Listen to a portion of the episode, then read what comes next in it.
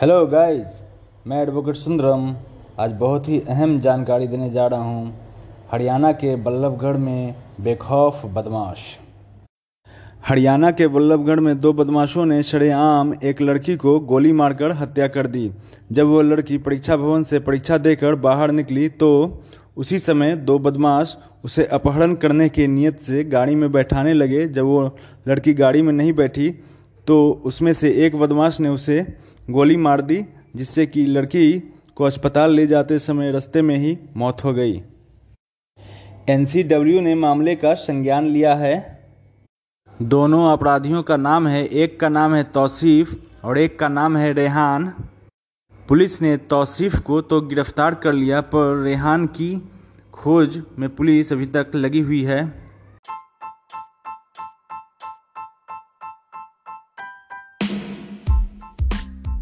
Hello guys मैं advocate Sundaram. आइए आज हम लोग जानते हैं सुप्रीम कोर्ट के लेटेस्ट जजमेंट के बारे में। ये जजमेंट सीआरपीसी की धारा 125 पर आधारित है।